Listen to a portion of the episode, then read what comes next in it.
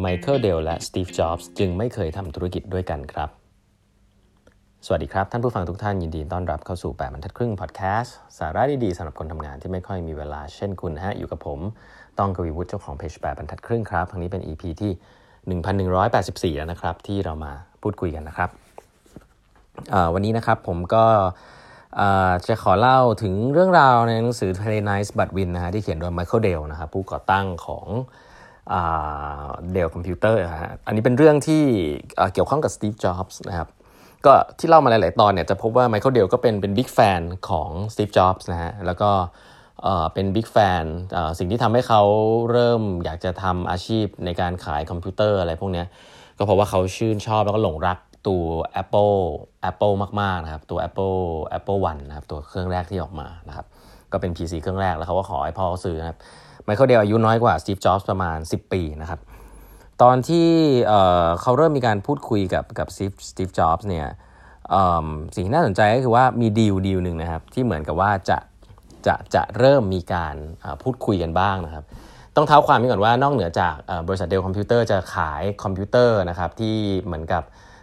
จัดสเปคนะครับแล้วก็ส่งโดยตรงให้กับลูกค้าเนี่ย ก็มีอีกธุรกิจหนึ่งซึ่งเขาเริ่มที่จะทำนะฮะก็คือธุรกิจของการทำ workstation นะครับหรือว่าตัวเครื่องเซิร์ฟเวอร์นะครับซึ่งเป็นธุรกิจที่กำไรดีมากนะครับบริษัท Compaq ตอนนั้นที่ทำเครื่อง PC เนี่ยก็ทำอันนี้อยู่ ก็ทาง Dell คอมพิวเตอร์ก็เลยต้องไปทำด้วยนะครับเพื่อที่จะแข่งขันกันใน 2 ธุรกิจนี้นะครับทีนี้ในช่วงปี 1997 นะครับสตีฟจ็อบส์เนี่ยตอนนั้นเนี่ยออกมาจาก เรียกว่าออกมาจากบริษัท Apple ละนะฮะก็ตาม ตามเรื่องราวก็คือโดนไล่ออกจากบริษัทของตัวเองอะไรอย่างเงี้ยนะครับแล้วก็มาสร้างบริษัทชื่อว่า Next นะฮะบริษัท Next เนี่ยจริง ๆ แล้วก็ทำเครื่องคอมพิวเตอร์ PC นะครับแล้วก็ทำระบบปฏิบัติการอีกอันหนึ่งขึ้นมานะครับเป็นระบบปฏิบัติการที่ใช้กับ Workstation นะครับซึ่งก็ต้องบอกว่า Workstation ของ Next เนี่ยถ้าดูจากเรื่องราวจริง ๆ แล้ว fact ที่ใน Michael Dell เขียนในเล่มนี้ก็คือ มันขายไม่ออกนะ Next ของบริษัท Next ของ product Next ของ Steve Jobs จะขายไม่ออกนะ เพราะว่ามันแพงเกินไปนะครับ แล้วก็ยังหา product market fit ไม่ได้นะครับ ถ้าจะขายให้กับโรงเรียนหรือว่ามหาวิทยาลัยอะไรเงี้ย ก็ขายไม่ได้นะครับสตีฟ จ็อบส์ก็เลยโฟกัสนะครับ นอกจากไม่ใช่ไปที่ตัวฮาร์ดแวร์ตัวเครื่องคอมละแต่โฟกัสไปที่ตัว operating system นะครับ ตัว software development ก็คือตัวนี้แหละฮะ เป็นตัวที่อาจจะน่าสนใจนะครับ แล้วเขาก็ develop พวกเว็บไซต์อะไรต่าง ที่ช่วยนะครับในการรันตัว operating system ตัวนี้ฮะนี่คือนี่คือ IP ของบริษัท Next นะครับของ Steve Jobs ทีนี้เขาบอก Steve เนี่ยมาขายของฮะมาขายของให้ Michael Dell นะนี่ซึ่งเป็นตอนนั้นเป็นเหมือนเด็กคนหนึ่งนะครับ อายุน้อยกว่าตั้ง 10ตั้ง 10 ปีนะสตีฟเนี่ยบอกว่า workstation นะครับ workstation หรือไอตัวเซิร์ฟเวอร์เครื่องเซิร์ฟเวอร์ของของบริษัทDell เนี่ยควร ควรจะใช้นะควรจะใช้ next operating system นะฮะอันนี้คืออันหนึ่งนะซึ่งก็เขาก็พยายามขายครับว่าเฮ้ย next มันดีอย่างนั้นดีอย่างนี้เนาะแต่ว่ามันก็เดียวก็ปฏิเสธไปครับ เพราะว่าตอนนั้นมันเหมือนมันไม่มันไม่มีคนใช้ แล้วก็แม้ว่ามันจะดีแค่ไหนก็ตามอะแต่มันไม่มี network effect ก็คือว่ามันไม่มีแอปพลิเคชันเนาะก็อันนี้คือเหตุผลแรกที่ไมเคิลเดลนะฮะก็ปฏิเสธไอดอลของเขาไปนะครับก็อันนี้คือครั้งแรก ๆที่เขาได้เจอกันนะครับก็หลังจากนั้นเนี่ย ก็มี business proposal นะครับมามาอีกหลายหลายครั้งพอสมควรนะครับครั้งหนึ่งเนี่ยตอนที่ Steve Jobs เนี่ยกลับเข้าไปที่ Apple แล้วในปี 1997เนี่ยเขาก็มายื่นนะ business proposal ให้กับทางเดลนะครับว่าเขาอยากให้เครื่องคอมพิวเตอร์เดลเนี่ยสามารถที่จะรันตัว operating system ได้ทั้ง Windows แล้วก็ Mac นะครับ โดยที่ซึ่งก็ฟังแล้วก็ดูโอเคเนาะก็คือเหมือนว่าเออสามารถที่จะตัวตัว Mac ตัวไอตัว operating system ที่เป็น OS เนี่ย Mac OS เนี่ยรันบนเครื่องของ Dell ได้นะกก็ต้องถือว่าง้อพอสมควรนะเพราะว่าคนก็ซื้อคอมพิวเตอร์ Dell เยอะ แต่เขาก็บอกว่าเออ Mac เอาไปอยู่บนบน Dell คอมพิวเตอร์ไหมอะไรอย่างนี้เป็นต้นนะครับซึ่ง business proposal ที่อาจจะดูดู make sense เนี่ยจริง ๆ แล้วก็คือว่าทุกๆ เครื่องนะครับที่ที่ตัว Dell ขายเนี่ยแล้วก็รันตัว Mac OS เนี่ยอาจจะจ่ายเป็น license fee นะครับจ่าย license fee ให้กับ ให้กับทาง Apple นะอันนี้คือดีลที่ที่จะดู make sense สำหรับ Michael Dell นะว่าจะจ่าย fee เท่าไหร่ก็ก็ว่ากันนะครับแต่ว่ามันกลายเป็นว่าน่าสนใจคือ Steve Jobs เขาก็กลัวครับเขากลัวว่าเออถ้าเกิดว่าไอตัว Mac Operating System มันดีมากบนเครื่อง Dell อะมันแล้วคนแล้วดันบังเอิญว่า cost ของ Dell มันต่ำมากเนี่ยมันจะเข้ามากินในตลาดของเครื่องคอมพิวเตอร์ Mac ที่เป็นฮาร์ดแวร์นะครับตัวเครื่องคอม PC ที่สวยๆเนี่ยของเครื่อง MacBook นะครับเขาก็เลยกังวลว่าเดี๋ยว Dell ทำได้ดีไปเรื่อยๆมันจะเข้ามากินตลาดฮาร์ดแวร์ของเขาด้วยนะครับ เพราะฉะนั้นสตีฟจ็อบส์ก็เลย propose ดีลกลับไปนะครับ อันนี้หนังสือไม่เขียนไว้ละเอียดดีนะน่าสนใจสตีฟจ็อบส์ propose ดีลกลับไปว่าทุกๆ เอางี้ดีกว่านะครับว่าทุกๆ เครื่องนะครับที่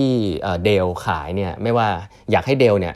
สามารถที่จะใส่ทั้ง Mac OS แล้วก็ Windows OS เนี่ยเข้าไปทั้งคู่เลยนะครับ แล้วก็ให้คนเนี่ยไปเลือกเอาว่าจะใช้อะไรก็ได้นะครับ แต่ว่าในทุกๆ เครื่องเนี่ยที่ใส่ไอไอไอ operating system อันนี้เข้าไปเนี่ยให้จ่ายมันเป็น royalty fee ให้กับ ให้กับเอ่อ Apple นะครับซึ่งสำหรับ Mac เดียวแล้วมันก็ดูไม่ make sense อยู่แล้วนะครับ เพราะว่าแทนที่จะขายเครื่องคอมเครื่องนึงที่ใช้ Mac ได้เนี่ยเราให้ license 4อันนี้น่าน่าสนใจ แต่ถ้าบอกว่าทุกเครื่องเลยใส่เข้าไป 2 อัน แล้วก็ทุกๆ เครื่องเนี่ยต้องจ่ายค่า license ฟรีที่เหมือนกับใส่ตัวซอฟต์แวร์ตัวนี้เข้าไปเนี่ยสำหรับเขามองว่ามันไม่ make sense นะครับเพราะว่าคนส่วนใหญ่ตรงนั้นก็ต้องยอมรับว่ายังไม่ได้ใช้ Mac เนาะโดยเฉพาะองค์กรใหญ่ๆก็ใช้ Windows นะเพราะฉะนั้น ทำไมเดลอยู่ดีจะต้องไปจ่ายเงินนะครับให้กับ Apple นะครับสำหรับ operating system ที่ลูกค้าเขาไม่ได้ใช้นะครับ เพราะฉะนั้นอันนี้ก็เป็นสิ่งที่เขาก็บอกว่าเออสตีฟจ็อบส์ก็ก็พูดแล้วก็ตลกดีนะครับเขาบอกว่าเออทำไมถึง make deal แบบนี้นะครับ แล้วคิดว่าเขาแบบ เฮ้ย ไม่ต้องคิดอะไรแบบนี้หรออะไรแบบนี้นะครับก็นี่เขาก็เล่าให้ฟังว่าเออ Steve proposal เนี่ยดูค่อนข้างจะ ridiculous มากๆนะครับแล้วก็เป็นคนอย่างเงี้ยคือเป็นคน tough on negotiation มากแต่สุดท้ายก็ ไมเคิลเดลก็ตัดสินใจที่จะ walk away นะครับ walk away ซึ่งก็ก็เนี่ยนะฮะเขาก็เลยไม่ไม่ได้เกิดดีลกันนะครับ ก็ต้องให้เห็นนี่ให้ผมผมเล่าละเอียดให้ฟังเพราะเห็นภาพว่าการทำดีลบางทีมันก็เป็นแค่ logic แบบนี้นะครับ ว่ามันมันลงตัวกันไม่ได้ มุมสตีฟจ็อบส์ก็อาจจะต้อง protect territory ของตัวเองพอสมควรนะครับ ก็เลยต้อง propose deal อะไรที่อาจจะดูไม่ make sense สำหรับตัว Michael Dell เองครับก็เลยไม่เกิดดีลเอ่อสตีฟจ็อบส์กับ Michael Dell ก็เป็นเพื่อนที่ดีต่อกันนะจริงๆแล้ว แล้วก็ เขาบอกว่าเขาก็เดินคุยกันนะครับไปไปเเขาเรียกว่าอะไรอะไปเที่ยวไปพักผ่อนอะไรด้วยกันนะครับก็ถือว่าเป็นเป็นเพื่อนกันนะครับ แต่ว่ามันก็มีโมเมนต์หนึ่งครับ ซึ่งเป็นโมเมนต์ที่ที่ตลกดีที่ทางทางเอ่อไม่มีไมเคิลเดลเนี่ยขึ้นไปบนเวทีนะ อันนี้เป็นเป็นโมเมนต์ที่ค่อนข้างใหญ่โตนะ มีคนรู้เรื่องนี้เยอะเหมือนกัน คือมีนักข่าวไปถามไมเคิลเดลครับ ถามว่า ถ้าคุณเป็น CEO Apple ตอนนั้นเนี่ยคุณจะทำอะไรนะ ถ้าคุณเป็นสตีฟจ็อบส์ แต่ต้องต้องยอมรับนะตอนนั้นสตีฟจ็อบกลับไปที่ Apple ช่วงแรกก็ยังไม่ได้มีผลงานอะไรเนาะก็กำลัง transform อยู่แหละก็ต้องเห็นใจนะตอนแต่ว่ามีคนไปถามไมเคิลเดลว่าเออถ้าคุณเป็น CEO Apple จะทำยังไงครับไมเคิลเดลเนี่ยก็พยายามจะไม่ตอบนะเขาบอกว่านี่ที่เขาเขียนคือเขาบอกเขาพยายามจะไม่ตอบมันไม่ใช่เรื่องของเขาเขาไม่ได้เป็น advisor อะไรเงี้ยแต่พอโดนคะยั้นคะยอมากๆครับเขาไปตอบว่าเออเขาไปตอบว่าเออ I I'd shut the company down and give the money back to the shareholders ครับซึ่งเป็นคำตอบที่ ถ้าเป็นภาษาอังกฤษเรียก insulting มากๆนะครับก็คือแบบคือไปบอกให้ว่าสตีฟจ็อบควรจะปิดบริษัทเหอะแล้วก็เอาเงินไปคืนผู้ถือหุ้น ก็คือไม่ไม่เชื่อในสตีฟจ็อบเลยนะคำพูดก็คือแบบบริษัทนี้ไม่มีอนาคตเลยเอาเงินคืนผู้ถือหุ้นเถอะนะก็ไม่รู้ทำไมเขาพูดอย่างนั้นเนาะแต่ก็แน่นอนนะครับสตีฟจ็อบโกรธมากนะครับโกรธมากแล้วก็หลังจากนั้นก็ก็ the rest ก็เป็น history ครับเขาก็เหมือนกับเข้าใจว่าเหมือนกับคุยกันโอเคแหละ แต่ว่ามันก็เหมือนเป็น แผลในใจอะนะอันนี้ก็คือเรื่องธุรกิจนะครับก็เล่าให้ฟังว่าเออก็สนุกดีว่ามีดีลแบบนี้แล้วก็มีเรื่องราวแบบนี้นะฮะเดี๋ยวครั้งต่อไปจะมาเล่าเรื่องอะไรเกี่ยวกับไมเคิลเดลเดี๋ยวมาเล่าให้ฟังต่อนะครับวันนี้เวลาหมดแล้วนะครับฝากกด subscribe ตัวแปดบรรทัดครึ่ง podcast นะฮะแล้วพบกันใหม่พรุ่งนี้นะครับ สวัสดีครับ